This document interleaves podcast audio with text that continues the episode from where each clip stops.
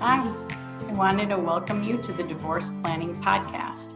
I'm Carri Goldring, and I'm in the mortgage business, and I do planning pre-divorce for people who are either going to refinance their home, do an equity buyout, or plan to purchase a new home and make sure that everything in the divorce decree is worded properly and the numbers and the planning is taken care of so that you can go through the underwriting process smoothly. And I would like to introduce you to other people who are interested in the divorce planning process so you can get a real education of what's involved. Hope you enjoy. Hi, today I am talking to Denise Couling, who is a divorce attorney, and she is going to talk to us about pre-filing options. And we're going to see what we can learn from you, Denise. So I'm excited to have you. Thank you. Thank you, Carri. Thank you for the opportunity to have a discussion about this topic. I don't think enough people are aware of the options, so I'm always very, very grateful for the opportunity to describe them. And I'm grateful for the work you do. Oh, thank you. Thank you. So tell us, what does pre-filing mean? Well, in the divorce context, I talk about a pre-filing settlement as the alternative to the old-fashioned divorce lawsuit. And when I say the old-fashioned divorce lawsuit, that I think it's just part of our common urban, dictionary language. We talk about filing for divorce. And when people talk about filing for divorce, they're typically talking about filing a lawsuit against their spouse. There are alternatives to that. And so I like to make sure my clients know before they file that there are alternatives, and those alternatives may be better for the client and their spouse, and for not shrinking their marital asset pool sometimes, and certainly for being less stressful if they can work it out that way. That's so true. And you're right. That's all you hear is filing. Mm-hmm.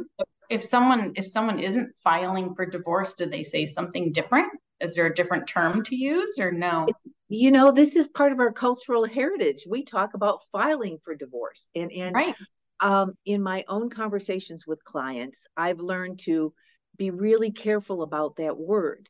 The question is deciding. If the individual has decided that this marriage is over and they want a divorce, they don't have to file just because of making that decision, but there are steps they can take to see what their options are. And so I ask my clients, if I'm contacted before a filing has taken place, to let's think about your decision. Not here to talk them out or encourage them. It's a very personal decision. Let's look right at your decision. Let's look at your goals. Let's look at your needs. Let's look at your realistic budget. And what option will work best for you, given who your spouse is and how they'll respond? And can we look at one of these alternatives to a lawsuit? Okay, so I am contemplating divorce, and I set an appointment with you to come to your office. Would that be the first step? Well, yes. Often folks, we have a website. And often folks contact us through the website, and they'll get a complimentary book, an ebook. And so you may or may not have received that book. If you're coming to a first consultation with me and you've received this little book, you should be aware. It's called Navigating Divorce in Michigan, Options to Know Before You File. So I'm optimistic that you've at least glanced at it and have an awareness that there are options. But assuming you're a client who's made an appointment, has not received the book as a result of the sign-on process, and really is as most people are coming into this cold with the idea you need to file, we're going to talk about that. And so I'm going to ask, have you and your spouse discussed this together? Or is this something that you're thinking about privately and haven't discussed with them? Because that makes a big difference. You're right. That does make a big difference. And I did read that book, and I loved that book. It's a quick read, but it gives you a really good understanding of all these different options and what you should think about. Yeah, thank you. Well, there's I have a book on Amazon, and I think it's called Michigan Divorced Fast Tracked. And then through our website, anyone who contacts us can download a smaller, not exact same, it's not just a subset, it's a slightly more option-oriented, smaller ebook. So we have two books, and I'm really motivated to educate anyone contemplating divorce about the alternatives to filing a lawsuit if it is not the best option for them. So I would ask in our hypothetical interview, have you and your spouse discussed this? If they haven't, and then is it because there are worries? There's the normal emotional worries. I'm still thinking about it in deciding whether to make this decision. But then in addition to those, and I'm thinking about what it might mean to my future finances. And I'm thinking about what the custody might look like. That's when we sometimes have a planning session, and we take the details, not just an initial consultation, but reserve an hour, hour and a half to really look at that client's goals and what their concerns are, what are they worried about, and what is likely to happen in a typical divorce outcome with their fact pattern. Doesn't mean they can't fight against that, but what's fair settlement range for a situation like yours if we have enough information. But if the reason is there's physical abuse, if there's a fear that the other party would drain financial assets, abscond with the children, is this an issue where education and help and problem solving will help these parties? Sharing of views and information and planning will help my client?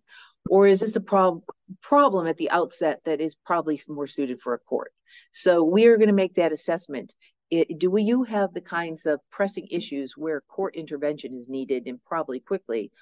Or are you learning the lay of the land, exploring what a divorce might look like for you? And if it hasn't been filed, what your options look like. So I need to know that lay of the land. If it's already, if a traditional divorce lawsuit has been filed, you will not have as many options. That makes sense. And I have a lot of times, I seem to work with the non-financial. So some maybe doesn't know what they have, or doesn't pay the bills, or do the investments. So does that matter? Matters a great deal. When my client is evaluating whether they can use a pre-filing settlement option, obviously the less expensive and quicker options are available to folks where the client and their spouse has relative respect for each other, despite the fact that they can't stay married, and where they have relatively open sharing of financial information. If you have a party where the other spouse hasn't been open, or they simply each handled their own, or you're dealing with the spouse who is interested in those issues, just not as knowledgeable, not through lack of, the other person keeping it a secret, but just not knowledgeable. We're going to try to find out why you have this disparity in knowledge, and if there is a pre-filing option to take care of that. So while you may not be able to fill out a form with full information and do, and use the quickest, easiest, least expensive process, there may be ways short of filing a lawsuit to get that information. And so we're going to discuss what your spouse's likely response is, what your spouse's motivations may be, and what we're going to do about getting that information. It will also mean we probably can't do an effective planning session in terms of giving you a fair settlement range if you have no idea what's in your spouse's 401k, if you don't have any idea what your mortgage balance is. We don't need firm numbers, but to help someone have at least a ballpark, we need some figures. Right. Just to get some idea. And I could tell you, even from doing like a mortgage for people who are purchasing a home and they're married and they're happy, and I ask someone, what do you earn, and how are you paid, and what do you have in the bank? Most people don't have a good solid answer, even when they're not going through divorce. Mm-hmm. So it makes sense that somebody wouldn't know those exact numbers, but hopefully you're right. They have an idea. Yeah. Do they have an idea? Do they have access? If we prepared them for, let's come back for a meeting when you I'll give you a little homework. Can you bring back a couple of your pay stubs, your last year's tax return? Is there any reason last year was dramatically different than the prior few years, than maybe the last 3 years' tax returns? If the person doesn't have access to their tax returns and their spouse keeps it under lock and key, that's probably not a sign that we're going to have a pre-filing settlement and easy. But if it's, yes, I have them, I don't pay attention, I can email them to you. I'll have my CPA email them to you. It's whether I can have, if that information is accessible, even if they are not, if my client has not particularly had a history of being really involved in it. Yeah, that makes good sense. And then what I find also from my perspective on the mortgage home part is when the couple does work together, mm-hmm. and they're both concerned with their future outcome, when they do work together and don't do your typical file for divorce, everything seems to go much smoother and easier. And for as much as two people can win, it mm-hmm. seems like everybody comes out with a better outcome really for the future. It's really not pertaining to splitting up assets for now. It's more how do you continue your life after the fact, right? Or if you're sharing children or grandchildren, how do you participate in everybody's lives without coming in and being mean and nasty and holding grudges? Yeah, absolutely. I mean, first of all, the world is not a better place. We cannot stop the dynamic that causes divorce. But the world is not a better place if we have half the population going through divorce and it being an acrimonious, destructive, damaging, hate-filled process. It, in some cases, we can't stop that. But right. to the extent the parties say, look, we value our relationship, even if they have no children, they're grown children. So we can go to our child's wedding so that we can be at the birth of a grandchild.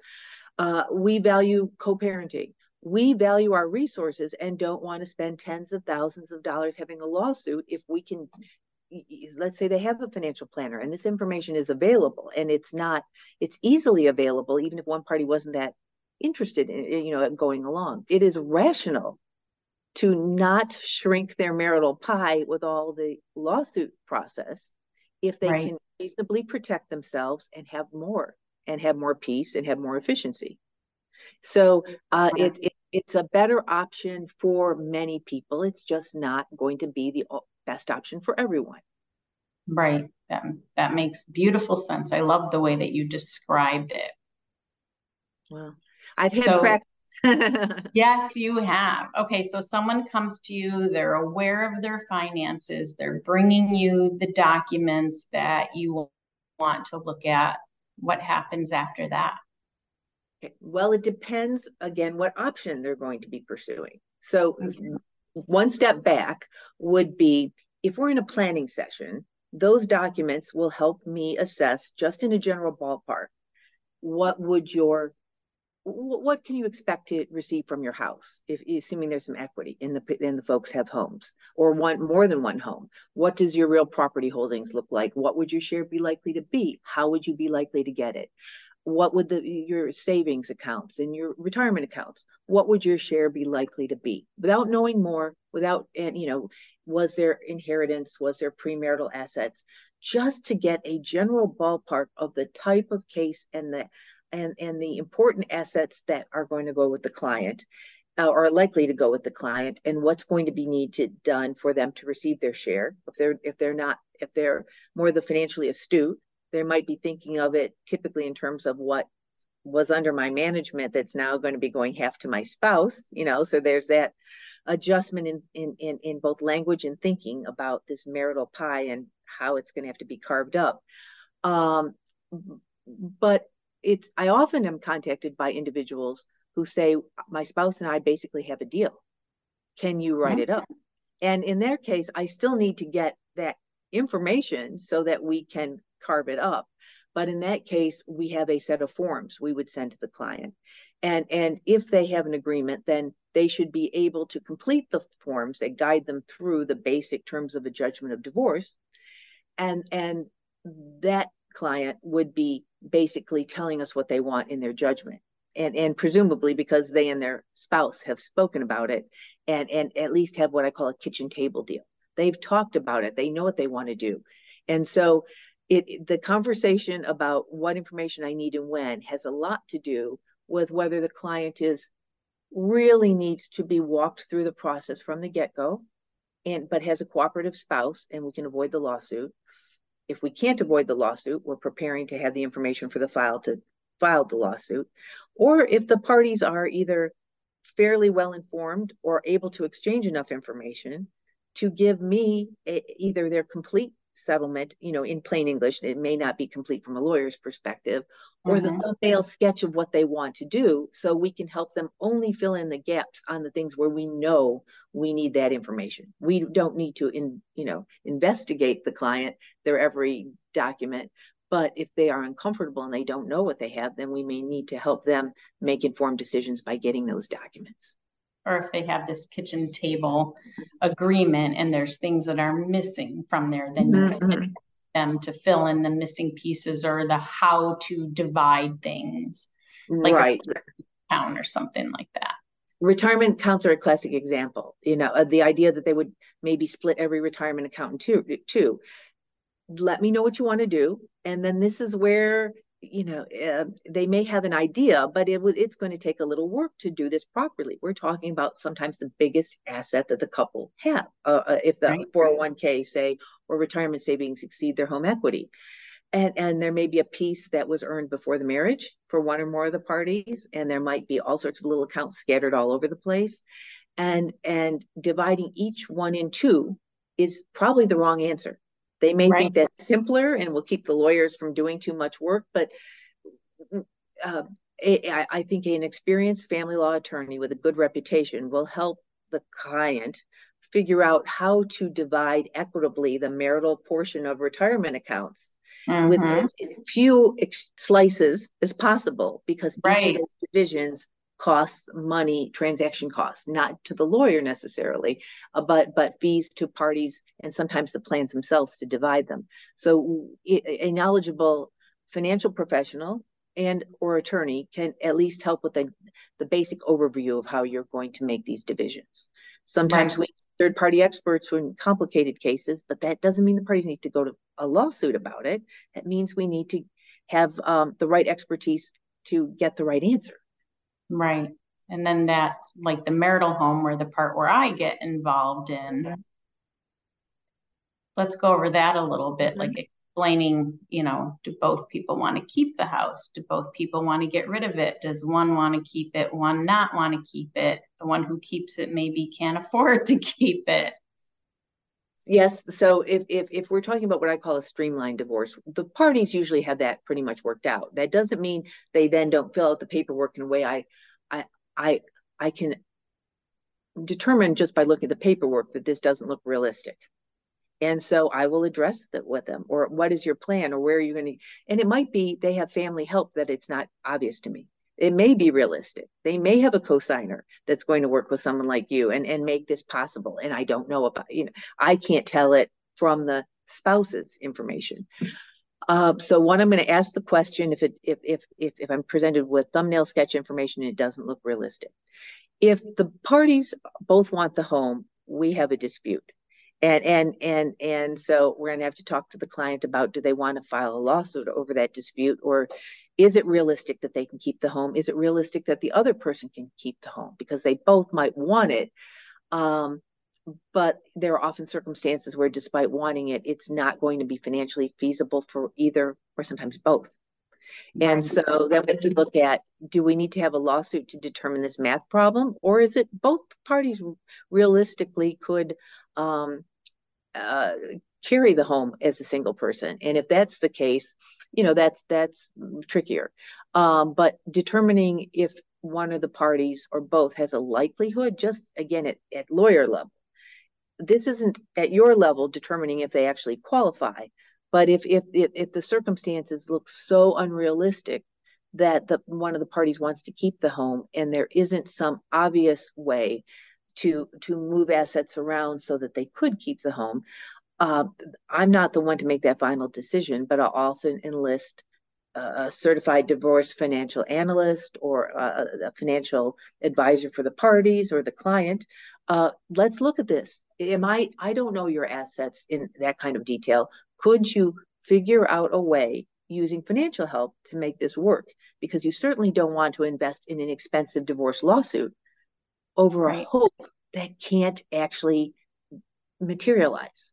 So we're going to try to help the client answer those questions realistically, even if it's painful, because it's even more painful to spend thousands of dollars exploring a wish that can't be fulfilled. The court can't create the funds to make a, you know, that type of financial deficit satisfied. Right. And I know sometimes you'll have me talk to clients and we'll go through the numbers if they refinance to get a mortgage note out of someone's name, or possibly to add equity in that they owe the out spouse, we'll call them. And when we go over mortgage numbers, sometimes you get the, oh, that's no problem, I can do that, and they're correct. And other times you get the, oh my God, I don't want to pay that. Mm-hmm. Why am I fighting for this asset when I don't need to? Or even in terms of, well, you could keep the home if your spousal support is X dollars or your child support is X dollars for so many years. Do you want to put yourself in that position? Do you not want to put yourself in that position? Do you need to go get a W-2 job? Do we need to look at tax returns because you're self-employed? And sometimes you're right, going through all that information and digging a little deeper, people make up their own decisions, but they didn't have the numbers to come up with the decision. So the idea of wanting the home or not wanting the home from an emotional standpoint, and then when you start talking about it from a financial standpoint, sometimes people do change their mind, and some people realize they can do things that they didn't think they could do. Right. And so I hesitate to make, well, I will try to have a fair settlement range based on that hour or so meeting. If we're really at a pre-filing settlement and the client really doesn't know if they can do a pre-filing case or not, or but we're still planning either way for what they might decide to do either way. The homework of speaking to someone like you on the mortgage end, of speaking to a financial individual who will look at what realistically are these retirements. You know, some of them can't be transferred all in a lump sum right after the divorce. That please don't make assumptions that the court can't carry out. You know, it's so often, well, can't the court do this? Well, I think it surprises folks to learn, you know, the court can't make you go into a University of Michigan retirement plan and make them change the plan to work the way you had hoped. Right. That parties to the lawsuit are the two spouses, and the court will render them single. You know, you're asking for a divorce. You're going to go from married. Your marital status is going to be changed, and your assets are going to be divided. But it doesn't go to Ford Motor Credit and change the terms of your car loan. It doesn't go to Chase Bank and change the terms of your mortgage. And so sometimes you have to work with other professionals to help the clients do the homework, to have good problem solving in place, so they're not having a lawsuit based on false information and false hopes and assumptions. And assumptions are often our biggest enemy. Let's learn the truth about the situation so you can make informed decisions that are based on what's realistically we're capable of. Right. Or my friend's divorce, she was able to do this, or he was able to do that, but you don't really have all the facts, or you may not have worked for the same employer with the same retirement plan, or the friend's divorce is one piece of information that probably has been very influential to the client. They're what they hear on the media. Sometimes, you know, I'll hear about palimony and all these things, celebrity concepts from other states. We have a lot of, and there are urban myths. My child gets to choose, you know, when it comes to custody. And there are many common assumptions. The idea of abandonment. What is abandonment of children or of a home? You know, that those concepts can be translated very badly to the common public. Not that people mean ill, but they have come to have an understanding which they believe to be a fact that is not the way Michigan law works. And so we spend a lot of time sometimes having to deal with a firmly held belief that our client will come in, not because we want to deprive them of optimism, but we want them to make a well-informed decision in their own instance, their own case. And that friend's divorce in Indiana, or who is married to a self-employed individual and who was able to use opportunities that are not available, say, to someone who's a W-2 employee. The kind of hearsay word on the street about the friend's divorce does not necessarily, it's a great prompter for questions. It doesn't mean that their answer is your answer by any means. That's true. About kid abandonment and house abandonment, those two come up all the time. Yeah. And they're really different answers. Right. You know, really different. And so do we want people living in a powder keg? I'm not going to give a definitive answer, but a powder keg situation, if they have two residences living together, just thinking that they have two, that's a time to talk to an attorney about ways to have a safe and peaceful separation, if that's possible. And if it is, you know, living in misery may not be the best solution. It may cause more harm, trigger more harm than good. And so certainly we need to hear about the specifics of the potential client's case and not just the word abandonment, because it may or may not be a big issue in their case, or it right. may not be what they are worried about. The consequences being may not be the consequences that are likely to apply in their case. Right. So I think the bottom line is to get legal information from an attorney, right? And financial information from a financial person, and mortgage information from a mortgage person. And you're never too early in collecting good information. Absolutely. And you know, the internet is not a bad source of some information. So I won't say doing some homework is a bad idea. But what I will say is I had an instance just this morning where the gentleman gleaned a certain conclusion that was a conclusion he wanted to glean from the internet.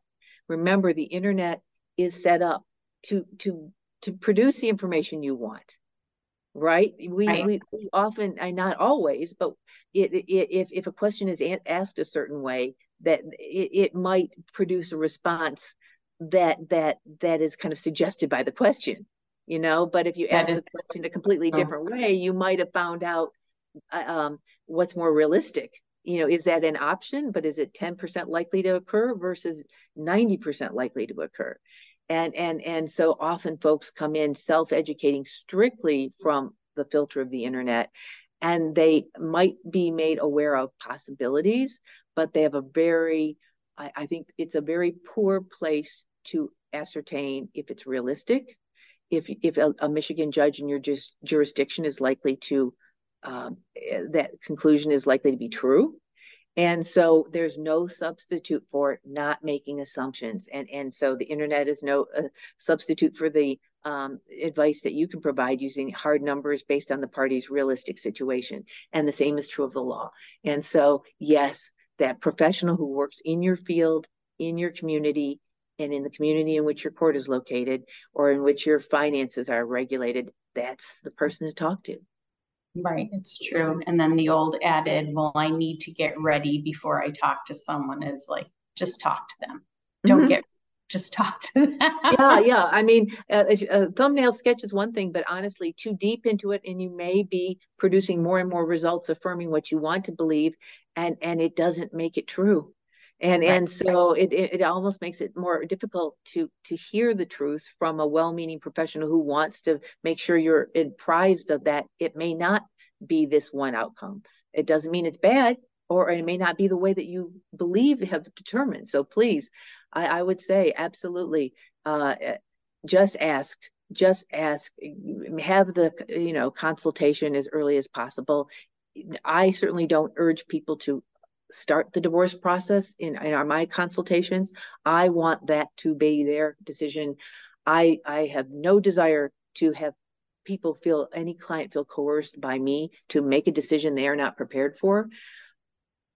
And when individuals will make their own decisions later with good information, those will have those, that client pool will have a much better experience of the process because they really did know what to expect. They really did know where their weak points were. They really did know where their strong points were. They really did know when their spouse claimed one thing that wasn't really realistic, or Michigan law didn't work that way. So much better than all those sleepless nights worrying about whether that's true. Please, make informed decisions, and the sooner you speak to a professional, the quicker you will not be ruminating over, possibly nothing. So true. So anything else that you want to add before we wrap it up? In the end, I'd be happy to give information about where to get our complimentary book if anyone is interested in that. But I guess the big overview, the big message I would like to send is that in my experience, right now, my caseload is at least 50% what I call streamlined divorces, which are the simplest, most efficient type of pre-filing settlements. But there are also individuals who are going to need financial help, mortgage help, retirement account help, where they're going to need some services by the hour in order to have a well-informed, careful decision and then a good outcome. That can be done by way of, two attorneys negotiating, the parties going into mediation before filing for a divorce lawsuit. There's a collaborative law practice. Sometimes a client will just come in and get hourly advice to help supplement their decision-making, that they go home and then talk to their spouse after getting better information. There is the simplest and easiest, like I said, streamlined process to go from A to B if one really is determined to have a divorce and the parties are relatively cooperative.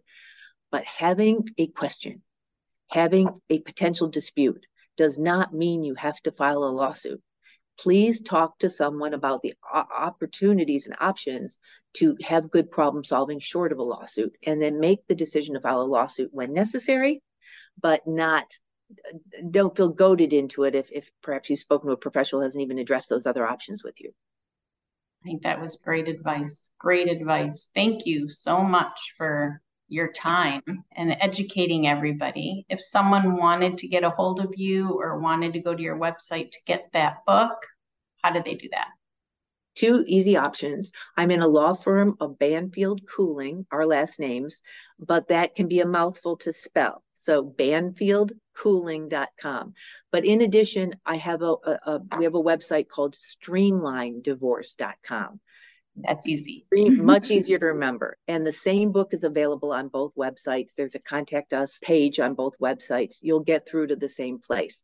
We certainly are a full service law firm, but because the one service is something that we've become well known for, we have a separate website for it. But you will get the same book and the same information, ultimately to the same place, either place. Wonderful. Denise, again, thank you. Thank you, Carri. Thank you for the work you do. Thank you for the opportunity to discuss this. The more folks who know that they don't have to file a lawsuit, the more folks I think will have a better path forward for themselves and their family. I hope you enjoyed our podcast on divorce planning. I'm Carri Goldring, and I hope you have a great day.